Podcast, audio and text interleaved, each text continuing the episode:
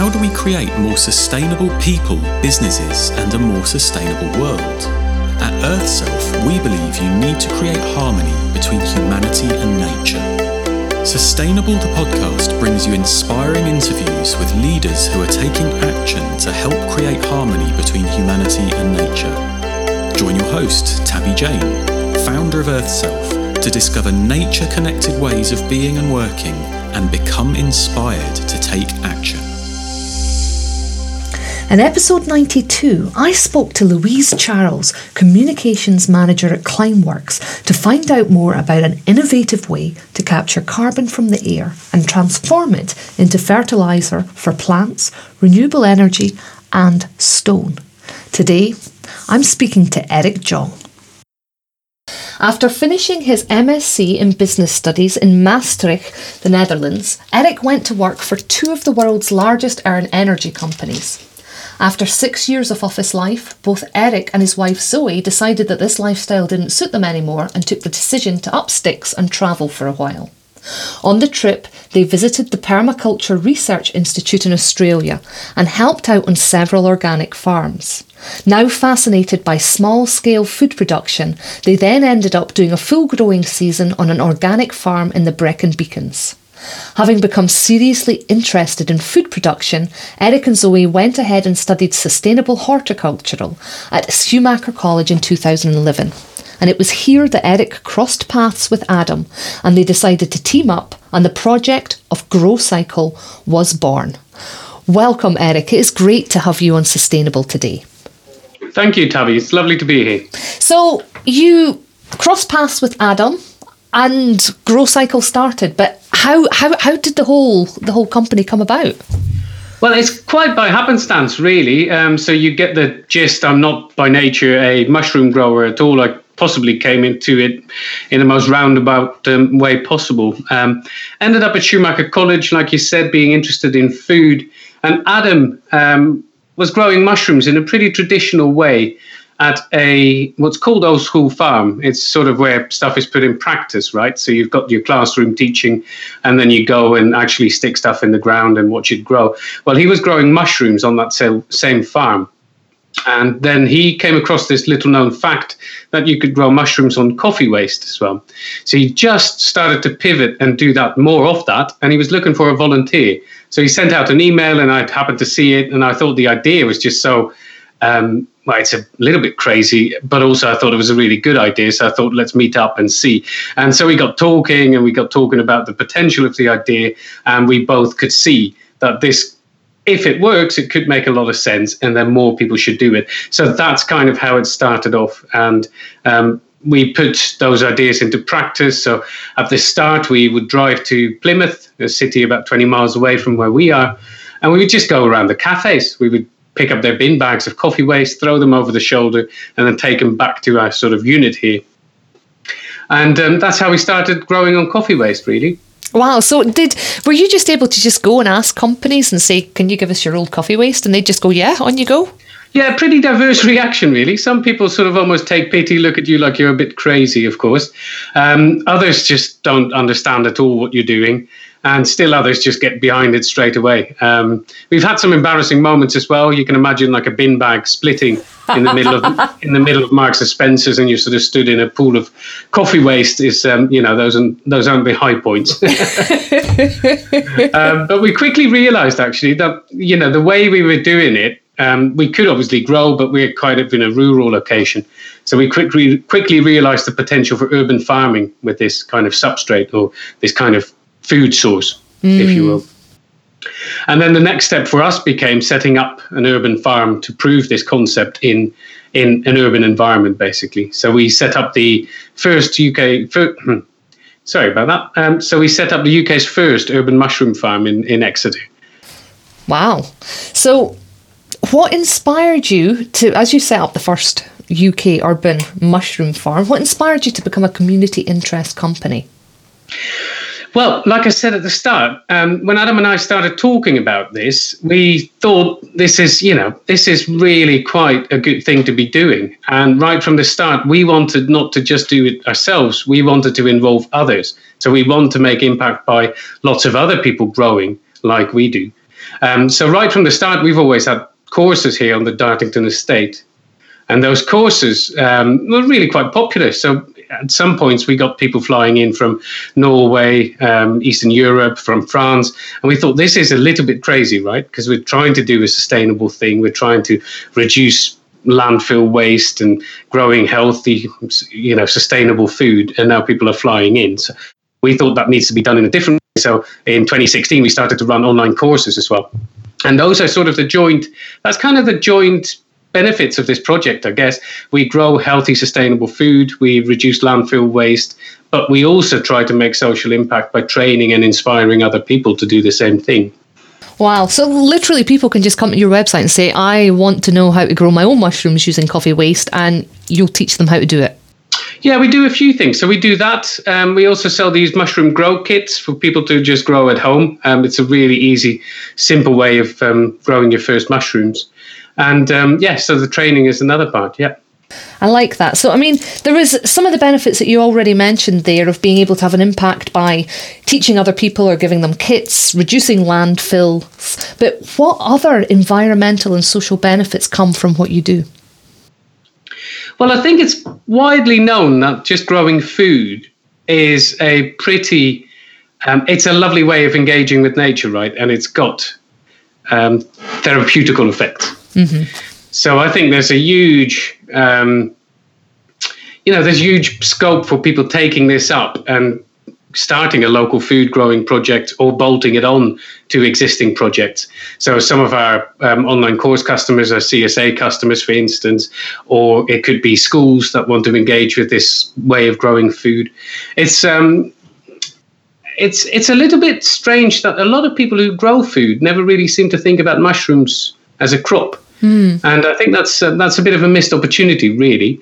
Um, it probably stems from the fact that people think it's tricky to grow or high tech, um, and there's some truth in that. If you want to do it at a huge scale, like thousands and thousands of kilograms of mushrooms each week, you'll probably end up with a really expensive farm setup. But what we try to instill in people is a way of growing mushrooms in a low tech way and using coffee waste is just one way of doing that. Yeah.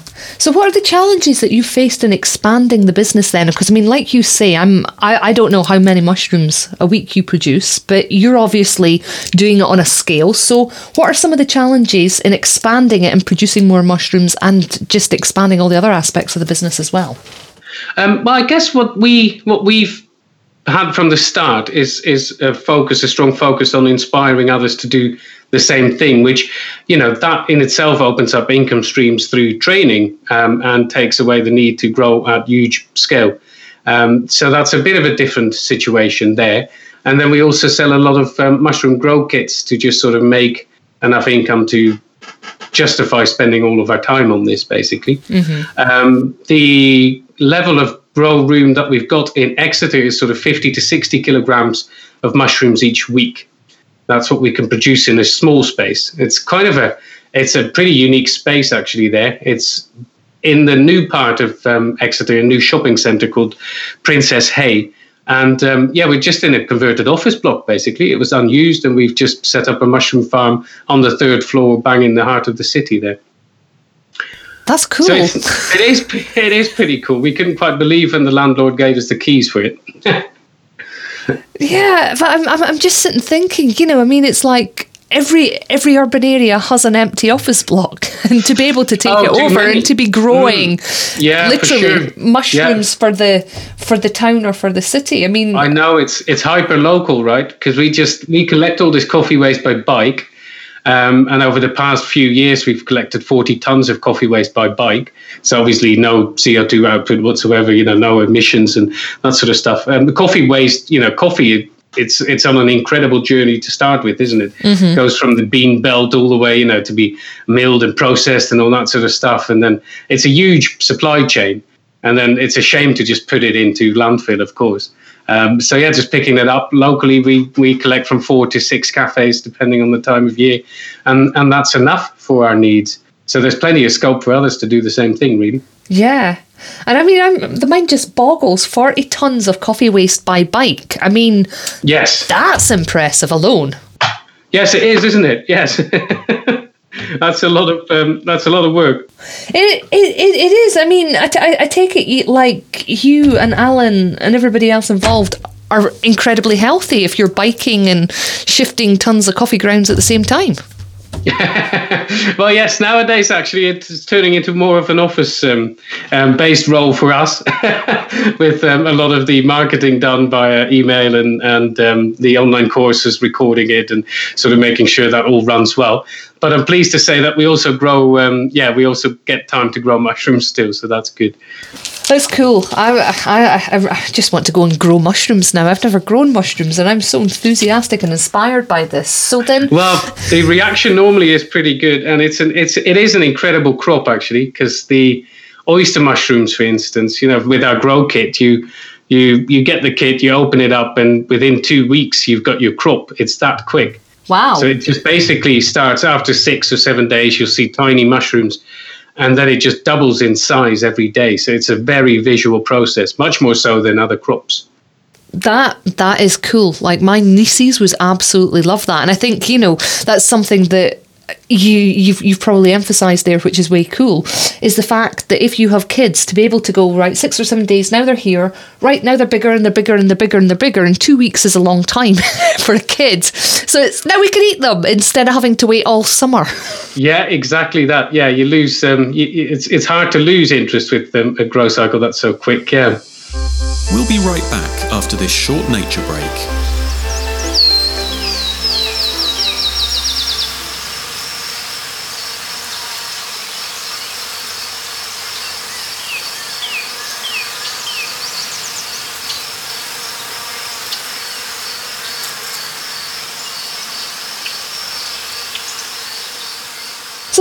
has focusing on creating Grocycle impacted the way that you then live your daily life, Eric? Um, there's there's a few clear ways in which it has impact. Um, one is obviously that running your own business is is lots more work than I ever anticipated. I think, coming from a, um, a large large business background, basically. Um, where you know all the budgets it's all sort of sorted. Um, you don't need to replace ink cartridges because somebody else does that for you. And doing everything yourself is quite a challenge. Um, so there's that element.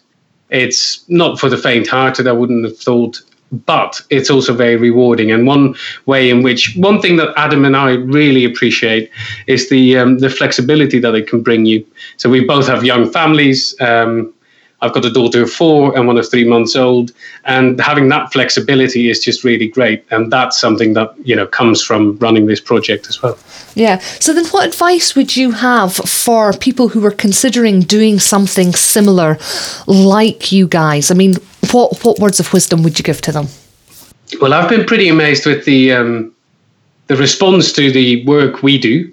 Um, I've you know we get a lot of support from people who like what we do because they see their sense in it. But also, there's other people, right, that just help you out in unexpected ways. So, a little while back, we had to crowdfund to, to build a better farm, basically, in a different spot, also in Exeter. And there's lots of people who just don't know and just get behind it. And that in itself is just really encouraging.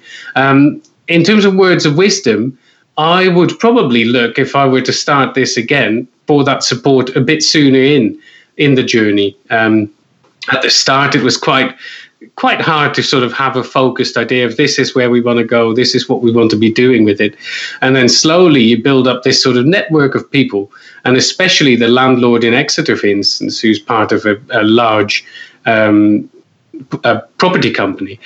They just really they were behind us because they like social enterprise um, and they just were willing to support us in that. So they just allow us to use this floor right in the city of, of Exeter, which is incredible support. Mm. Yeah, and I love that because I mean you're echoing something that other people have kind of said is get that network created and find the people who believe in supporting what you're doing as soon as possible so that it doesn't feel as if you've got to struggle and do it alone. Yes, exactly that. And um, and just by way of update, actually, so we're now um, looking to have Exeter Uni students run this as their project. So, like I said, we want other people to do this too. We saw an opportunity to kind of, you know, guys, if you want to have a project that's bolted onto your, they've already got a CSA veg scheme. Um, and and they were keen to pick up this challenge. So that means that others will be doing it there, and we can have more impact where we are on the Dartington Estates. That looks really really cool. Yeah, it is. So you mentioned CSA Garden, and you mentioned it before. What mm. is that? I'm glad you asked actually, because I realised when I said it again um, that I haven't actually. Um, I've just worked on the presumption that people know, and not everybody does know. Um, a CSA is a, a community supported agriculture scheme. And it's basically a mechanism where you share the risks and reward of farming with the farmers. So at the start of the growing season, that's when you buy a share in the CSA scheme. If there's more harvest, then you get more for your money. If there's a bit less, then you get less for your money. And that's how you share the risk and reward. That's kind of pretty cool. So it, really is bringing everybody together to say, no, we're, we're actually all in this food growing together. It's all in our best interests for us to have a good harvest. Exactly. Yeah. It's almost a step on from just knowing your farmer and knowing how your food is produced by being more hands on. Because lots of these CSAs um, allow people, their members, to join in with harvests and they have activities and those sorts of things. So that's another, it's a great, great example where, you know, people just have a lot of impact. Um, mm. One of the things that I gathered from you know traveling around the world and just meeting small scale farmers is they've got such a different relationship with the food and their sort of crops and their livelihoods. And this is you know together. I think people are just a bit misguided often in the belief that big agriculture is big, but the majority of the staple foods in the world are still grown by small farmers. There's a half a billion small scale farmers, and they're making a, a massive impact. Yeah, and I, I think that's really, really powerful because what you said there, because I suppose we do get overshadowed by the notion that it's it's big agriculture and factory farming and everything, but what you're highlighting is well, if you start looking at the alternative ways, there is half a billion people who are doing it on a smaller scale. And if you go and look, yeah. then you can find the community supported agriculture projects that allow you to get involved and, and reconnect with how food is produced and change your own relationship with it. Yes, that's exactly right, Tabby. And the other thing is that, you know, we want people to grow mushrooms on a small scale and have you know impact in that way. If you were to look at growing mushrooms on a directly commercial scale and you want to grow you know 2 tons each week then yes you will need to invest something like 10 15 million pounds. But if you want to do it on a small scale you know you don't need all that money and there's different solutions so, different ways of growing. Like I mentioned, you can grow on coffee waste, which reduces the need to sterilize the substrate. So, you can just introduce it to the mushroom spawn and then it takes hold. And there's other techniques that we sort of pioneer and share with other people. And that just limits the, the investment you need to make and it sort of increases the, um, the ease with which you can grow. Yeah, and I, I, like what you said there about ease because I have had conversations with um, people about this. Um, and I remember the first time that I ever grew a tomato plant. And I was so proud of my crop that year, which was an entire one tomato but it was the best tomato yeah. that I'd ever tasted. yeah, but this is this is not an uncommon story. I have heard this through a lot of other people who've had the, the similar harvest results as me. And what I'm kind of hearing you say with the mushrooms is that this is a really easy and exciting way. Never mind the fact that it only takes two weeks, but you could get a decent crop quite quickly um, that could potentially encourage you to want to actually do more. Yes, yes. I think there's definitely a, a level of um, it can be quite addictive seeing them grow, of course, and just you know just doing any any food growing is just a worthwhile activity, of course. But within that, I particularly take to growing mushrooms, of course, because of you know it's a quick crop, it's slightly unusual, but it's also just um, it's high in nutrition, it's healthy. There's there's so many benefits to it. Um, just to pick you up on something though, the the two weeks that's just a fruiting cycle. Okay. Right? So there, yeah. There's three stages effectively in the mushroom growing. One is where you you mix things up. So you you you make your substrate, which is the food source for the mushrooms that's when you combine a few things. So we like growing on coffee. We put a bit of straw in, for instance. You can put card in. Um, you can grow on all sorts of things with um, with mushrooms. We've grown them on jeans as well. Actually, I just remembered. Wow. Um, so that's a way of um, using you know old cotton waste, for instance. anyways, um, the next stage then is the incubation stage, which is where you need to. You don't need to do much. The mushrooms do all the hard work. You know, they just they they they spread across, which is called the um, mycelium run.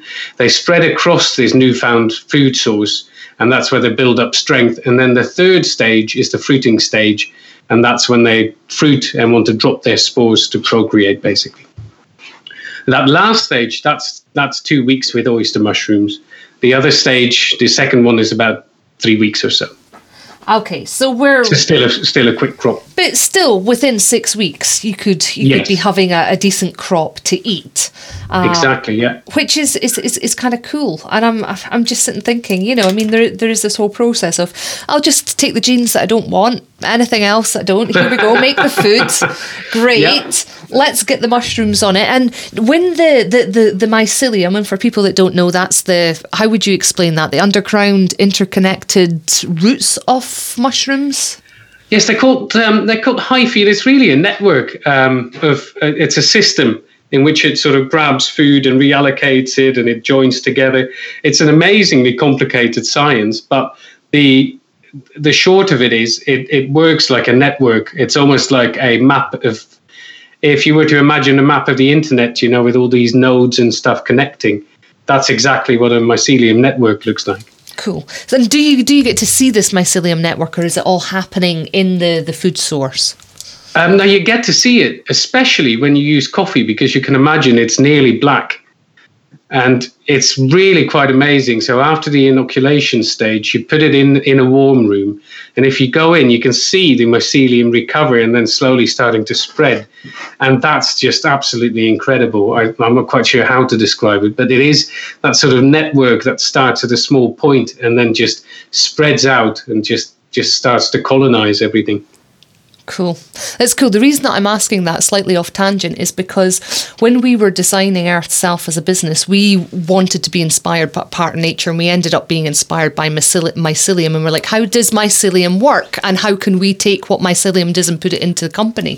So, literally, I'm now need to go and literally make mushrooms so that I can actually watch the mycelium in action and, and get more inspiration for my own business. Oh, it's a great idea. I wish more people get in uh, get involved in, in growing mushrooms for sure. They're just an incredible thing, really. I mean, they they est- they estimate that mushrooms, that different types of fungi, outnumber plants by six to one, and that's pretty incredible, isn't it? That that is pretty incredible. And I mean, I know that mushrooms have been around longer than plants as well. So, um, yeah, we're pretty um, compared to human beings. Even um, fungi go back 1.1 billion years, I think. So they um, they're sort of at the root of it all. I like that. They're at the root of it all. I like the joke. So, who mm. do you most admire, Eric, and why? Mm. Yes, yeah, so I, I thought about that question for a little bit, and I think there's lots of people I admire, especially within this sort of field of sustainability and food growing. Um, making change. You know, so there's um, Rob Hopkins from Transition Town, for instance. Um, another person in this area here, particularly in Devon, is with regards to agroforestry. Martin Crawford is just incredible the work that they're doing. Um, but then I sort of pulled it back a little bit and thought back to how we want to make impact. So by getting other people on board. And I think those are the people I most admire. So they just sort of come across this idea and think, hey, these people are onto something. I'm going to apply that in my own setting. And I think that's that that means that because they do that, that real sort of impact is made. And it's not just from us going around recycling coffee waste from four to six cafes, but if other people follow and do and apply this in their area, that's when real change happens. Yeah, no, that's that's really awesome. So then, what's one of your most favourite memories of a time or place in nature, and why? Um, just before we got talking, um, Tabby, I think we were talking a bit about Spain, right? And that must must be one of my favourite memories of a time in nature. And that's you know, there's lots of stuff I like about nature and like short running, eh, you know, short runs or surfing and all that sort of stuff. But the best parts for me have been on long treks So I've been lucky enough to do the Salcantay trek in the Andes, going to Machu Picchu, um, which was great. That was five days just being in nature and camping and all that sort of stuff. But the best example of that was the Camino de Santiago in the northern bit of Spain. So we started on the French side of the Pyrenees, my wife and I, and then we walked across to Santiago. And the challenges that you come across are just phenomenal. You know, it's both physical but mentally as well because you've got so much time to walk and think. Um, so you've got time to work to work through stuff, and you know that doing that in a nature setting, just walking, walking, walking, day in day out. That's pros- possibly one of my favourite times.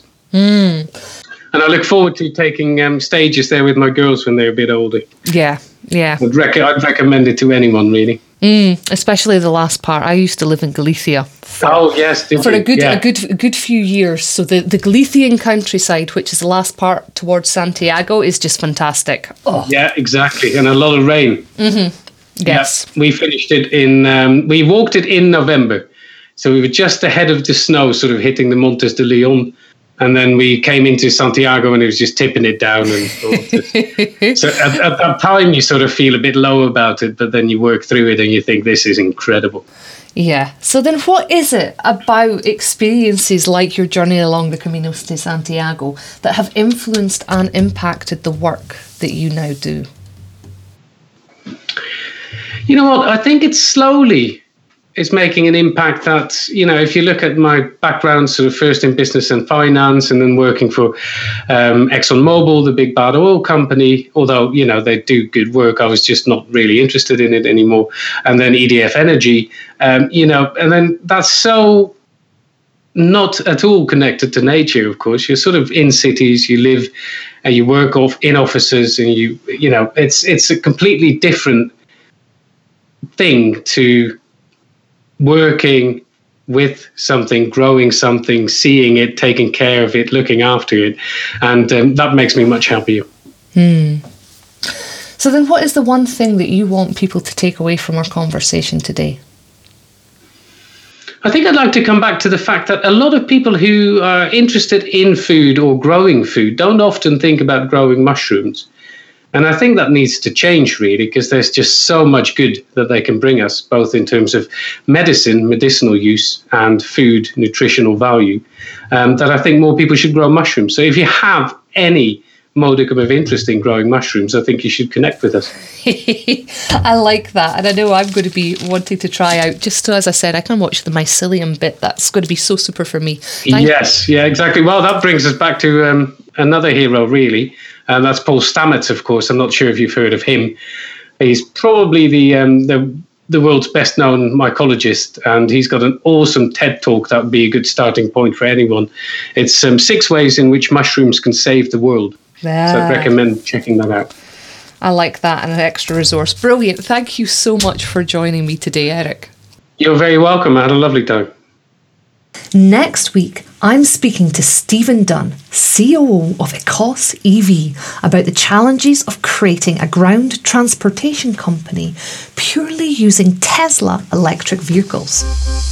If you want to bring more nature into your life and your organisation, find out more about how EarthSelf's nature connected coaching, consulting, and training can help you and your organisation achieve optimal well being and performance at www.earthself.org.